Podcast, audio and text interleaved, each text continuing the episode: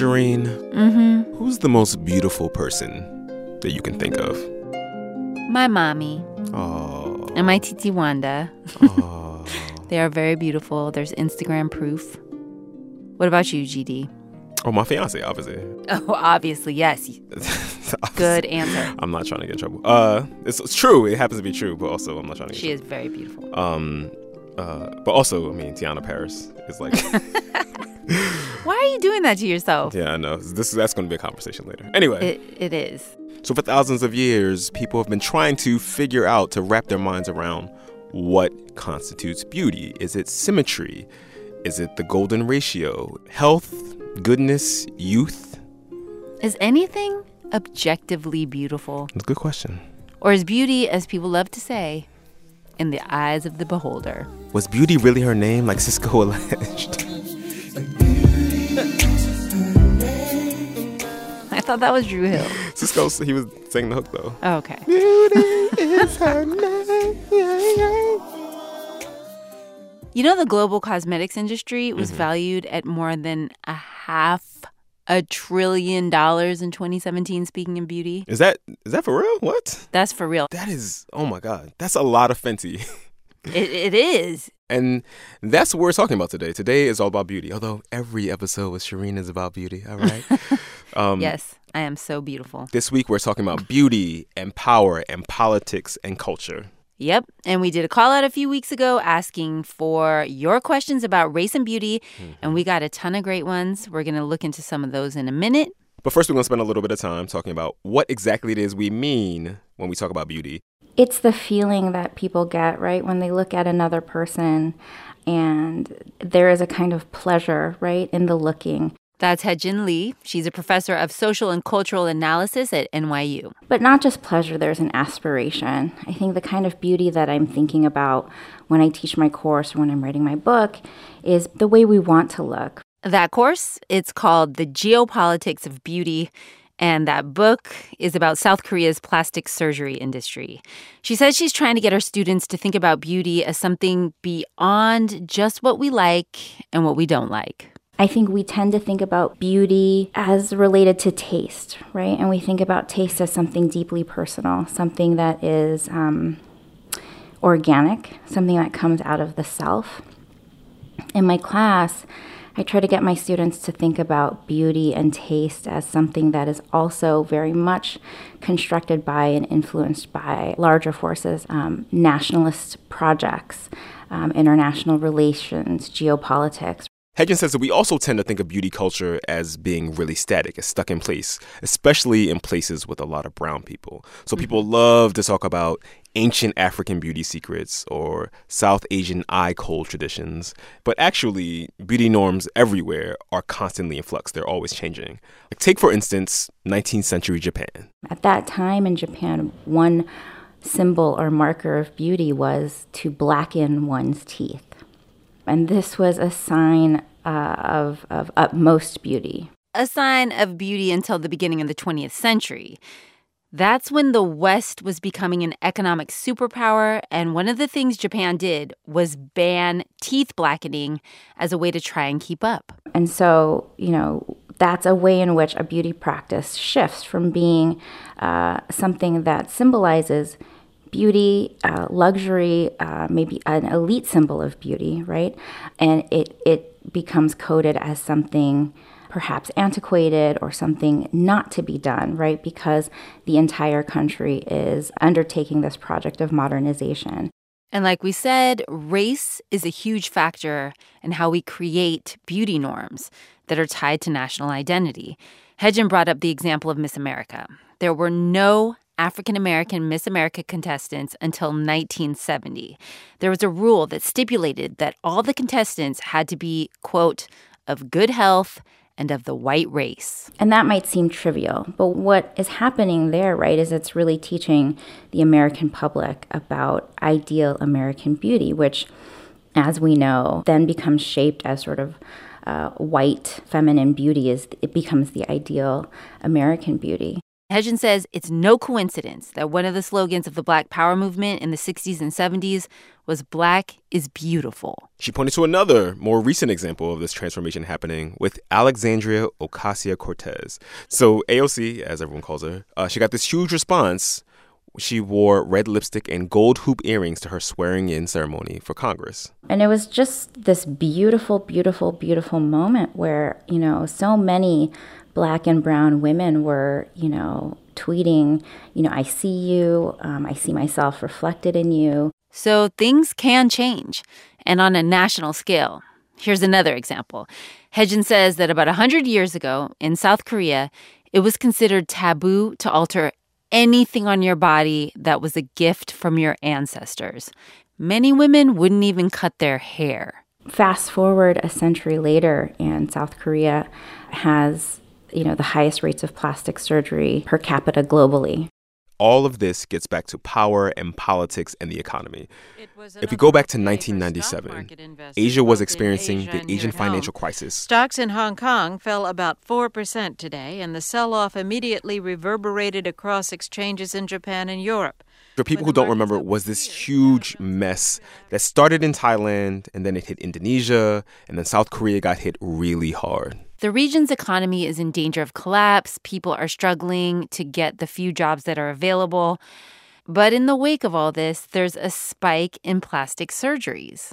In South Korea, photos are required on resumes. And so in the US, we tend to think of plastic surgery as something about vanity, luxury, particularly the way it's packaged on reality TV. I think we think of it as the domain of the really rich celebrities. Um, in South Korea, we see an example of uh, plastic surgery becoming a kind of economic necessity.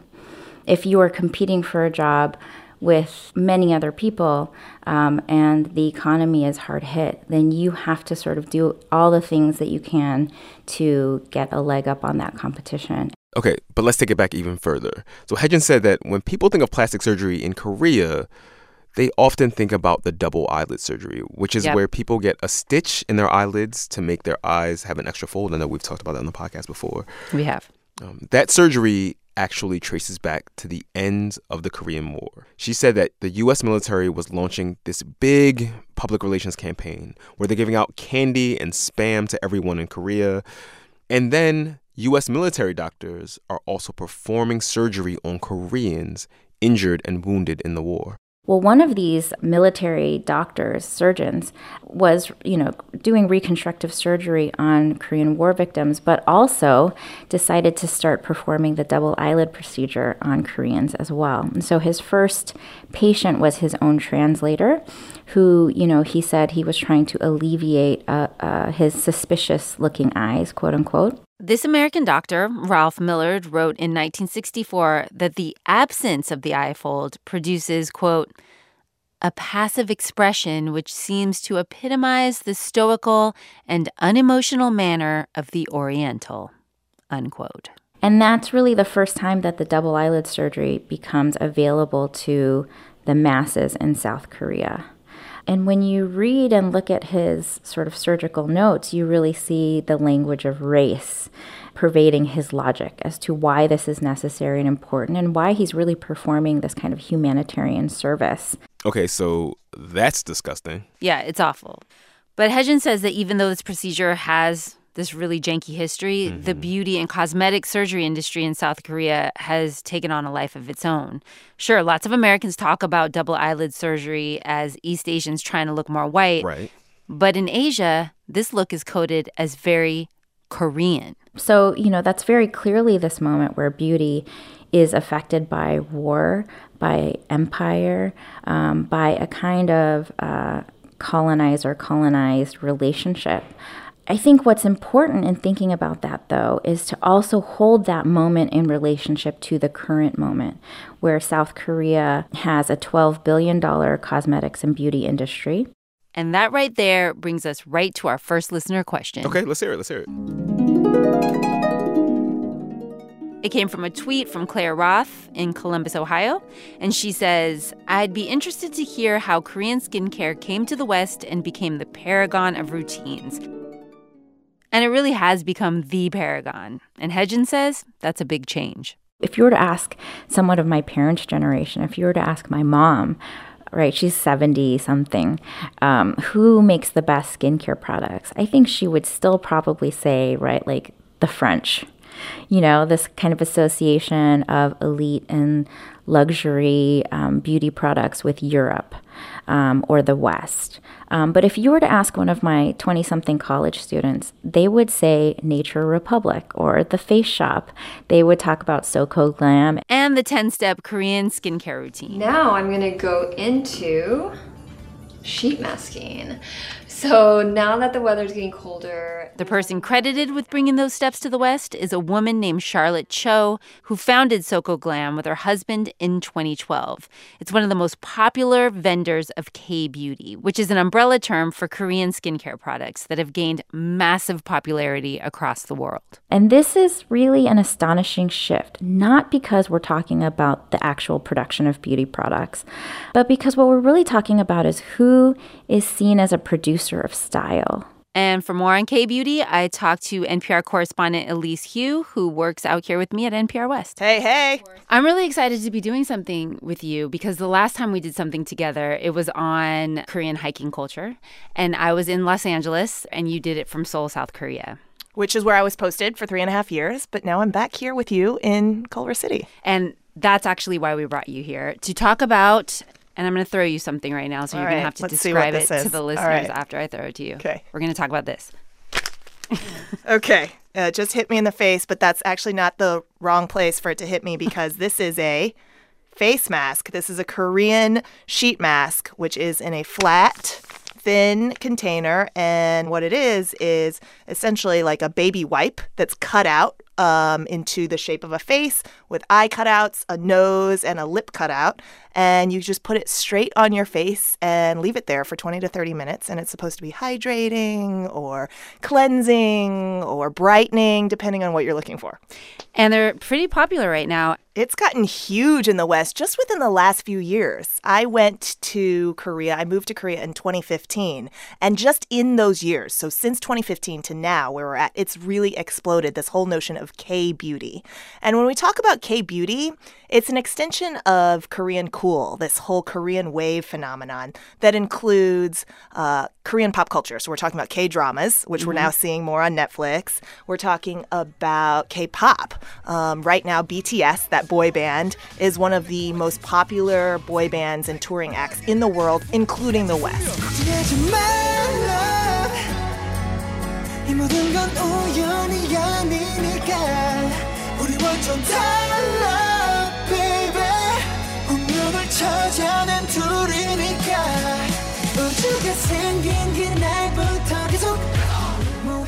And so, as Korean pop culture has gotten big, so has Korean lifestyle. And what's part of the Korean lifestyle is the Korean look. So, beyond these masks, what else is there out there?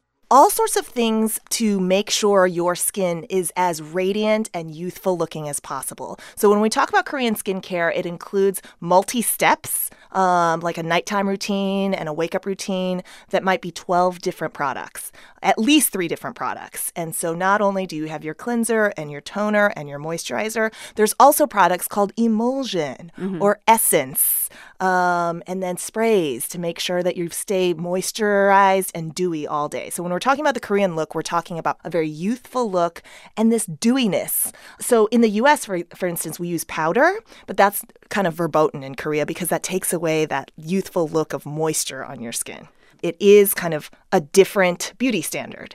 And uh, Kim Suk Young, this professor at UCLA, she talks a little bit about that. With the rise of K beauty, I think it's doing some corrective to that notion of abject Asian American bodies. That you know, beauty standards could be shifting from this very uh, white bodily phenotype to something else. All right, so we talked about how K pop is really popular, and this has kind of pushed some of the Korean beauty standards and Korean beauty products here into the United States. But is there anything else at play? Is there any other reason why Korean beauty products are so popular? Yeah, that's a good question because the large context is really important. And this is all a vestige of Korea's modern history. So, Korea is an exporting country. So, in economic terms, what that simply means is that it exports a lot more than it consumes. It considers itself a shrimp between whales because it has Japan on one side and China on the other, and it has had to compete globally. And it's done very well. Think about it. we drive um, Hyundai cars. Yes, We- Kia as well. Hyundai and Kia cars. Um, we have Samsung and LG televisions, Samsung phones, Samsung washer dryers. All of those are Korean exports. And that came out of Korea's industry and government being very tightly linked in deciding hey, this is what we're going to manufacture and package and um, really put a public relations effort behind and export. And Korean pop and Korean cool, all of that is part of it. And so now, as skincare becomes big, it's also a product of that same general idea that, hey, private industry is going to get rich by really packaging and promoting these products. Um, they're going to target kind of younger audiences because when we talk about these masks, you know, tweens can use them. It's not like it's a bunch of punk rock makeup or a bunch of mascara that parents might not like. And they're really cheap. They're pretty affordable. the price point is really important, Sheree, and I'm glad you brought that up because, you know, they've targeted a market where you can just get kind of lip balms and um, makeup at lower price points. And so when you see sections for K Beauty now in Sephora or CVS, a lot of those products are much cheaper than if you were to buy a Benefit product or a Bobbi Brown product. Elise Hu, thank you so much. You're welcome. Been that basketball, uh, we paying that a lot. Huh. I'm in this get to the chicken whip it, then I'm flipping the trap it off. Huh. I gotta get to the dollar on the hitters and back, come on. Huh. Smoking on gas, so long. Huh. Ready to whack, come on. Uh, uh, whack, come on. All right, so homie, I know Shereen, you you uh, are an aficionado of these K beauty products. I have never done the 10 step routine, but I love the masks. And they have these patches that you put under your eyes to make them less puffy mm-hmm. that are made out of snail slime. Snail slime, really? yes. And I don't know if they're working. I feel like they're working. I was gonna ask, like, do they work? But they work for me in that they force me to stop talking and to sit still for 10 to 15 minutes and chill and relaxation is good. It's good for every part of your body. So in that way i think they work very well. Well, you certainly glow. thank you. We're gonna take a few moments to get our snail slime on, mm-hmm. our gels and serums. and when we come back we'll talk about how hard it is to be slim thick. And we ask is it possible to say F- all this and decolonize our beauty routines Stay with us.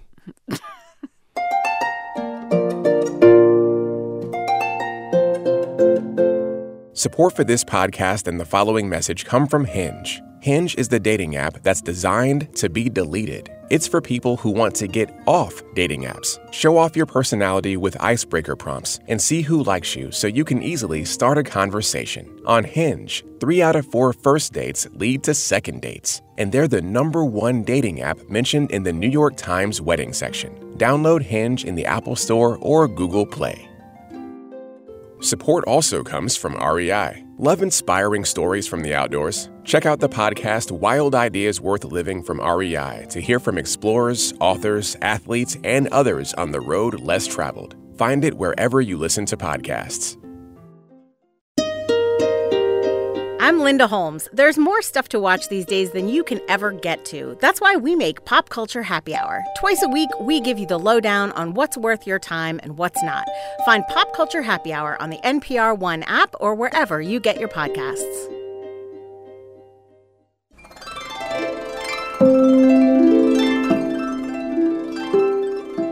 Gene, Shereen code switch. All right, Shereen, so you're gonna answer our next listener question about beauty. Hi, my name is Maria Fernanda, and I live in Ann Arbor, Michigan. When I was an undergrad, I remember talking to my Latina friends about my experience with an eating disorder and hearing, didn't we all go through that phase? Which is so sad. I guess what I'm really interested in is how this issue of eating disorders in the US affects Latinas specifically.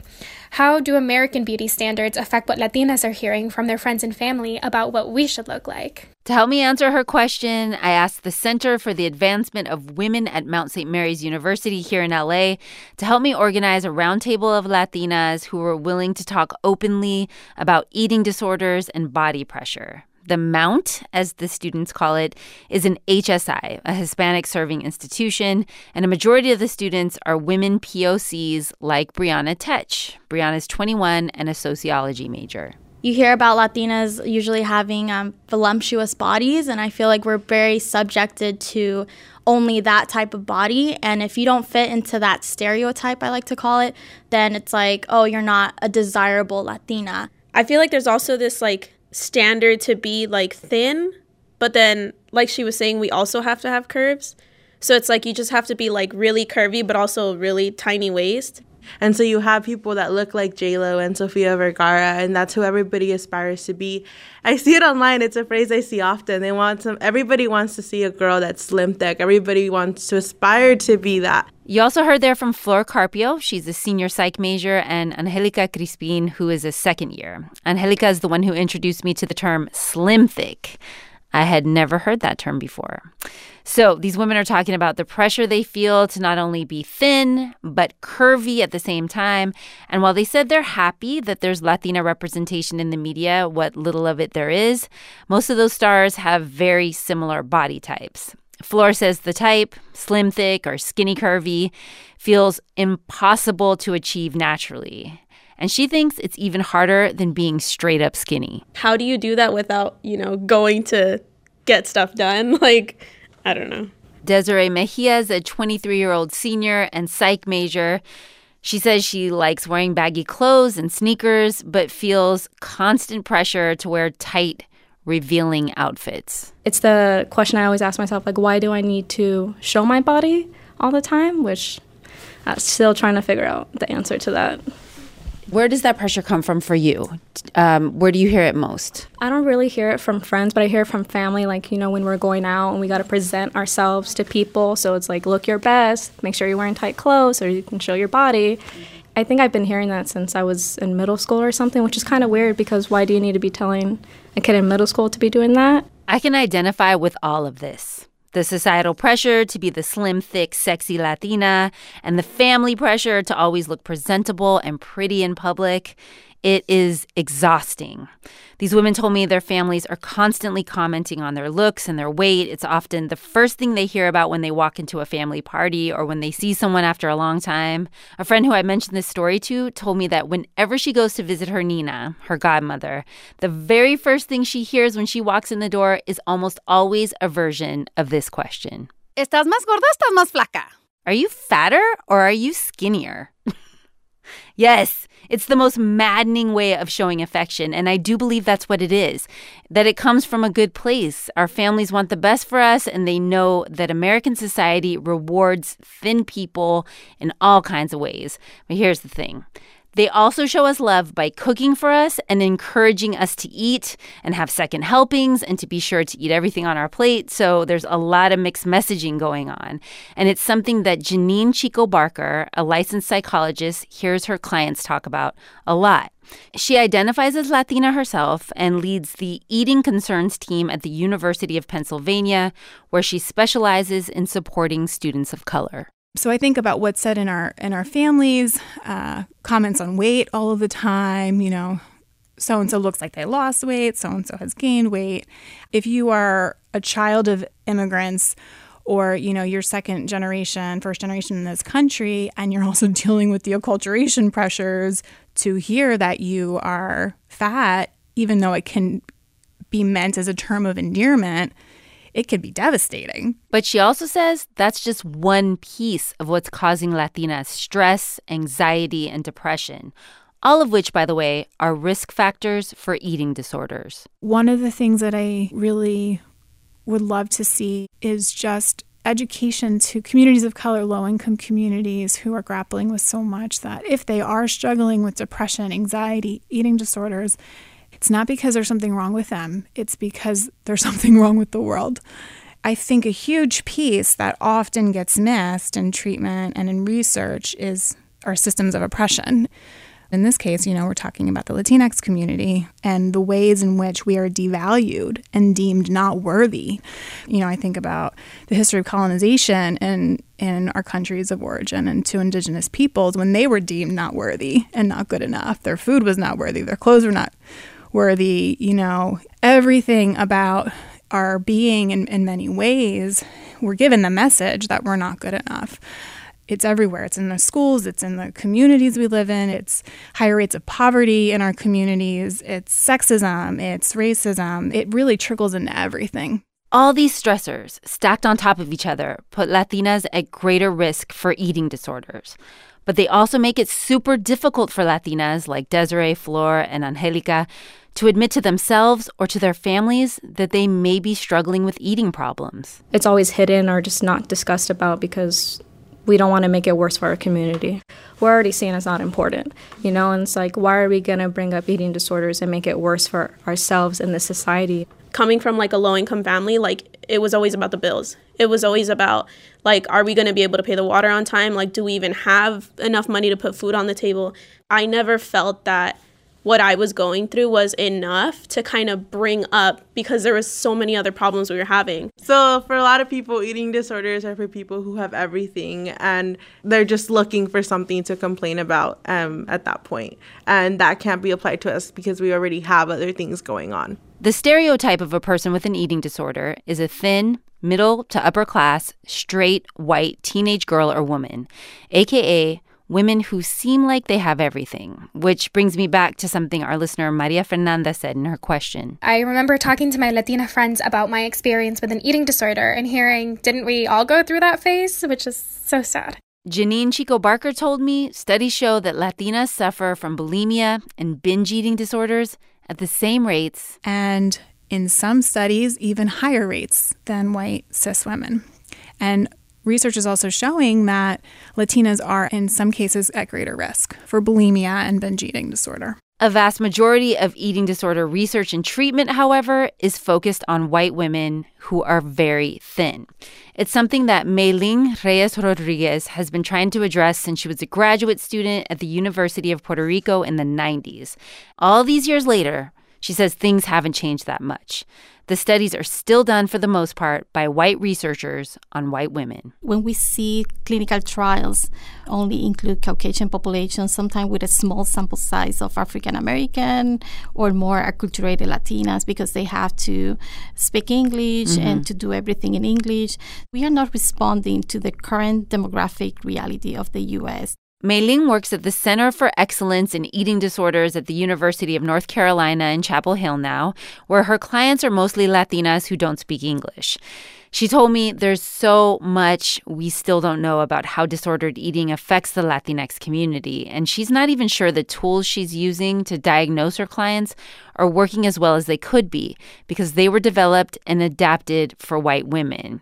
And they definitely don't take into account the differences between Latinx folks. We're talking about class differences and cultural differences depending on our countries of origin. I need to learn. I need to know more about the Mexican culture, Central American culture, knowing that it's not the same like Puerto Rico. One difference she's already noticed in her work stems from the trauma of immigration. She told me some of her clients who didn't have enough to eat on their journey from Central America or Mexico to the US, they've developed binge eating disorder. Now that they have access to food, she says, they're unable to control how much they eat. The trauma and the anxiety from being without food for so long triggered the eating disorder. Another trigger that we already talked about are those comments about our weight that we often get from our families. You know, you're looking chubby, you're looking too skinny, your butt disappeared. You know, you have chunky arms like your mom. It's really too bad you can't move that tummy fat up higher. Why aren't you eating? You don't like what I made you? There are starving people in the world. You better eat everything on your plate those kind of comments. Mae Lynn says she's working on ways to fix that by incorporating family members into her client's treatment. What we did was to educate the patient and the family how to change that kind of dynamic, identifying triggers, what kind of comment was not helpful for the patient. And in that sense, the family, they were very responsive. The Latina students I spoke with at Mount St. Mary's University told me what's been helping them is really limiting the barrage of online messaging they get about fitness and dieting, especially at the beginning of the year. Desiree Mejia says she was following a lot of women on Instagram who were workout obsessed and always posting selfies. Constantly exercising, constantly posting what are they eating in order to maintain their weight. And then I realized like it was just worsening the feelings I had towards myself. It's like why am I not having this body like I'm not working out as much as them, therefore I'm not like I'm not acceptable. I can't accept myself. I'm not eating what they're eating. I can't accept myself. So what I had to do was like I had to actually go through my list of like who I was following and unfollow all of that. This is actually something that psychologist Janine Chico Barker also encourages her clients to do. And she sometimes suggests Instagram handles that they may want to follow instead, like The Body is Not an Apology, or Body Posi Panda, Recipes for Self Love, Latinx Therapy, Trans Folks Fighting EDs. That's folks with an X, and ED stands for eating disorders. And Nalgona Positivity Pride, which is an Instagram handle run by Gloria Lucas. All right, I'm just pulling over. Okay, I'm like in the middle of the desert, and I just found a neighborhood to drive into. So I caught her on her cell. She's based in LA but was in Arizona leading eating disorder awareness talks and meetups for Latinx and indigenous folks there. I run Nalgona Positivity Pride, which is a Chicana Brown Indigenous body positive project, and I identify as an eating disorder survivor and public speaker. Gloria started this because of how hard it was for her to come to terms with the fact that she had an eating disorder. Well, I'm not white, I'm not middle class, and I don't have anorexia, and I'm not thin.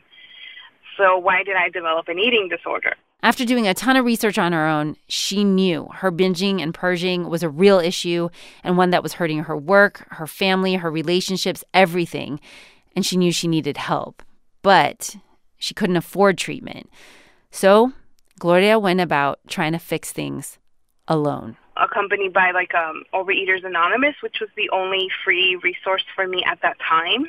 And I was always either the youngest or the only person of color. I, I don't recommend that to anybody because it's extremely hard. She refused to, as she puts it, wait for the medical industrial complex to get its diversity training to do something to help people of color with eating disorders.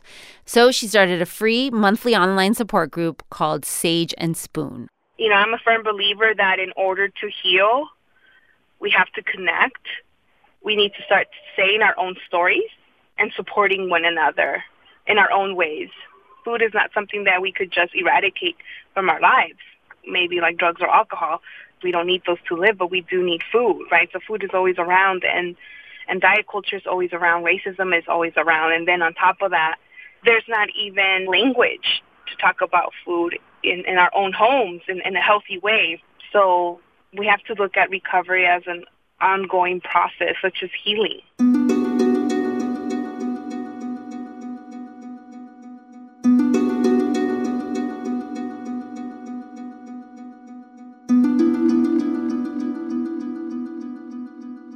All right, Shereen. So we've talked about how beauty was one way that nations projected their power out into the world. We've mm-hmm. talked about the ways in which we metabolize these ideas around beauty, sometimes, as we just heard, with life threatening consequences.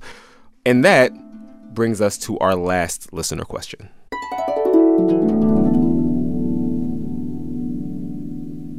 Hello, my name is Cecilia Fernandez, and my question is besides the natural hair movement, what ways do people have of decolonizing their beauty routine? Great question. And I can't wait to hear the answer and start the decolonization process. Decolonizing your beauty routine, what like what does that even mean? Leah Donnella, one of our editors here on Code Switch, has the answer. Okay, so first off, it is recognizing the fact that a lot of our Western beauty standards are celebrating whiteness not some objective, biological, evolutionary, perfect ratio thing, but literally just being a white person. In fact, if you go back and look at the work of some early racial theorists, people like Christoph Meiners and Johann Blumenbach, when they were first defining the category of whiteness, they described it as the most beautiful race. So it was important for them to be superior in all areas. That's Nell Irvin Painter. She's an artist and historian who taught classes at Princeton about race and beauty. She also wrote a book called The History of White People. And she told me that those early scientists and intellectuals were white supremacists, not in a cross burning KKK sense, but in that they conceived of white people as better. So they not only wanted the people they called their women to be the most beautiful and their men to be the most virile, they wanted their countries to have the best politics. So they wanted to have everything better, and that included beauty. So, if you want to decolonize your beauty routine, you're going to have to find a way to decenter these ideals that are based on whiteness. And throughout history, there are a bunch of ways that people have tried to do this. Our listener, Cecilia, brought up the natural hair movement, which comes out of the broader Black is Beautiful movement. That started in the US in the 1960s, in the midst of the civil rights movement. And it was about affirming aspects of blackness that were considered ugly by these white colonial standards. Nell Painter says this movement had a huge effect on her family. My mother was very beautiful, but my mother was dark skinned, so she never thought of herself as beautiful. Her mom was born in 1917, way before the Black is Beautiful movement. In the 60s and 70s, organizers of the movement started to embrace the political power behind the idea that all aspects of blackness are beautiful dark brown skin, natural hair, noses, lips, bodies, fashion. For black people, the idea of black as beautiful, that was a real breakthrough. And so my mother emerged as a beautiful person and people told her she was beautiful and it took her a long time to accept it. Dr. Painter actually told me that her mom wound up writing a book called I Hope I Look That Good When I'm That Old, because that's what people started telling her all the time. By the way, the natural hair movement didn't just affect women. Malcolm X famously talked about his very colonized hair routine, where he would use lye, which can be pretty painful, to chemically straighten his hair. And that got depicted in the 1992 movie Malcolm X. That's what the white man wants you to do. Look at you putting all that poison in your hair. Mm, I think you've been in prison too long, my man, because everybody on the outside counts. Why? Why does everybody on the outside count? Because they don't want to walk around with a nappy head looking like. Looking like what? Like me? Like a nigger? Why don't you want to look like what you are? What makes you ashamed of being black? There are other movements that have tried to address beauty as a political force. There was the indigenous movement in Mexico, so maybe one of the most famous icons of that was Frida Kahlo. In her self portraits, she's dressed in pre Columbian clothes and hairstyles, and she paints herself with visible facial hair and hair between her eyebrows. Many people have described her work as being a radical rejection of colonial beauty standards. These days, a lot of women push back on the idea that they should remove facial hair, underarm hair, body hair, all of that, in order to be considered beautiful or hygienic or professional. And here's a little hidden history for you. Start with Gillette for women and be ready for any. Hair removal goes back like thousands of years to the Stone Ages, but a bunch of people have written about the fact that a big part of why women started shaving their legs and armpits in the US was probably just so Gillette could sell more razors. Gillette for women. Are you ready? Another recent example of people decolonizing their beauty routine is the body positivity movement. So it's the idea that disabled bodies can be beautiful, old bodies can be beautiful, fat bodies can be beautiful. And that movement grew out of the fat acceptance movement. The fat acceptance movement differs from the body positivity movement in that it's not trying to broaden the definition of who is beautiful, but rather say that people should be treated with respect and autonomy whether or not they're considered beautiful. All of these things involve collective political organizing. It's not just about buying products that were designed by women of color or fashion from indigenous designers. Again, it involves fundamentally reorienting yourself to what is beautiful and why. Was walking by a bus stop and there were two older black women there, and I heard one say to the other, like, oh my God, what has happened to her hair? Now, Noliwe Rooks is a professor at Cornell who teaches classes on beauty, and she wrote a book called Hair Raising Beauty, Culture, and African American Women. She had just started to lock her hair. She says it was still in the kind of awkward stage when these women decided to comment. I felt this kind of racial shame. I felt gender shame. Like I felt this racial shame because, you know, it was black people who who could say, "Oh, you are appearing in the world in some way that will make the rest of us look bad, or that will give white people generally some view of who we are that's not comfortable, that's not settled, that's not attractive. How we appear out in the world as women, as people identify as women, you know, really matters and, and places you in different kinds of categories. Rooks gave a few examples. So, there's been research done that says that fat women are graded more harshly in school than thin women. Lots of people have written about the way that older women become irrelevant and ignored. Markers of queerness get scrutinized in all sorts of ways. So, there are consequences to decolonizing your beauty routine. And Rook says those consequences won't just be coming from racist white people. Hampton University is an example. It's an HBCU, and its business school has a policy that you can't have dreadlocks. They say it's unprofessional. And so the choice that you make, then, if you're someone who feels like for body positivity and self affirmation and adornment, and, you know, this is what I'm going to do. Um, I want dreadlocks. Well, your choice is yes, you can do that. You can decolonize that look in the way that you um, feel is important to you. You can't go to that school. you know, like it, they're clear. Um, until recently, you couldn't serve in the military. There's all manner of corporate jobs that, if you're decolonizing your body, you can't have. Rooks brought up a theorist named Susan Bordo who wrote about the fact that beauty can be a playground, something fun and light. Are you hanging out with your friends, choosing between bubblegum pink lipstick and candy apple red? Or is it a battlefield um, where all these other things are going to come into play and it's rarely gray for very long? When we're talking about personal beauty, having a beauty routine at all means that you are consciously or unconsciously accepting the idea that you need to change. The way your hair falls, or the shininess of your skin, or the curl of your eyelashes, it will all be more beautiful if you spend time and money to make it different.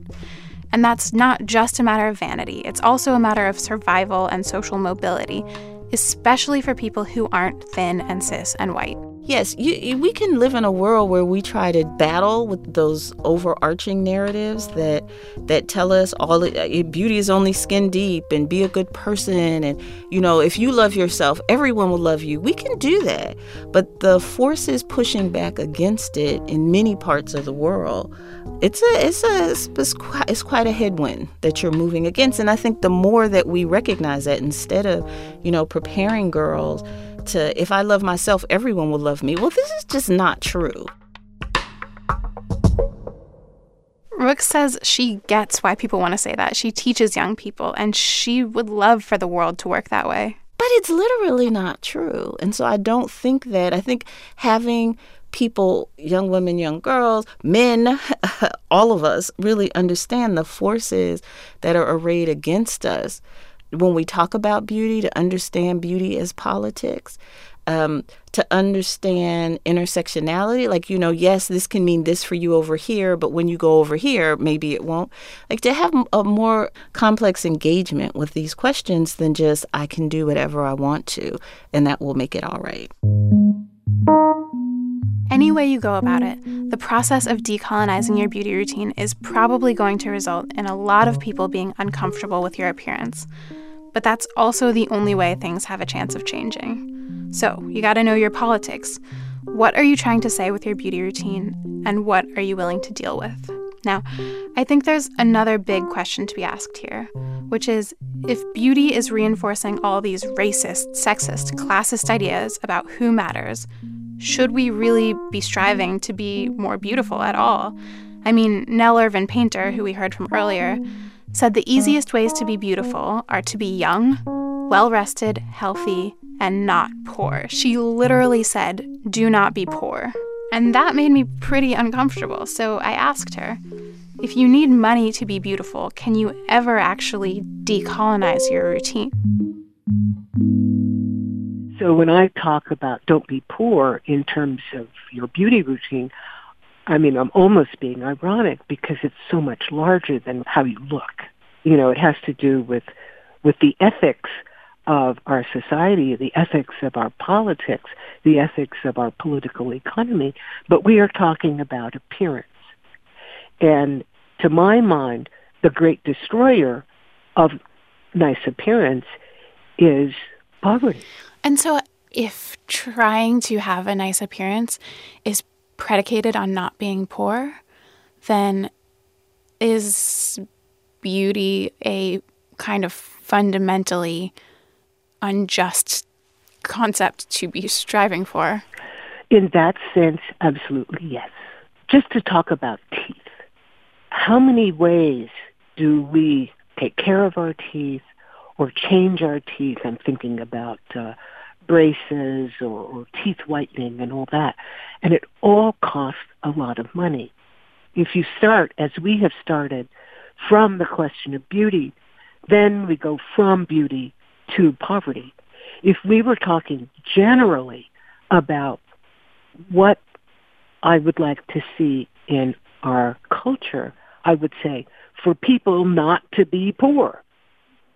And I wouldn't go directly to beauty there. I would go to health or to education or to personal safety. But since we're talking about beauty, it comes back in. So, back to the question at hand. You could argue that a profound way to decolonize your beauty routine is to have none, is to say, my body and my face are valuable and beautiful without modification. That will obviously have deeper consequences for people who are already marginalized and therefore more likely to be considered not beautiful to begin with. The other really radical thing, I think, would be to try and reject personal beauty as a measure of worth. That's something that a lot of people in the fat acceptance movement in particular have done a lot of work towards. Not just broadening beauty ideals, but saying we should respect people regardless of whether they're considered beautiful. And I think ultimately, beauty is a facet of power. So you can play into our current beauty norms, or you can try to change those norms, as people in a lot of these different movements have done. Or you can decide you're going to opt out of the whole process. But from a social standpoint, even if you decide not to play the game, the game is still being played. And you're still stuck on the field.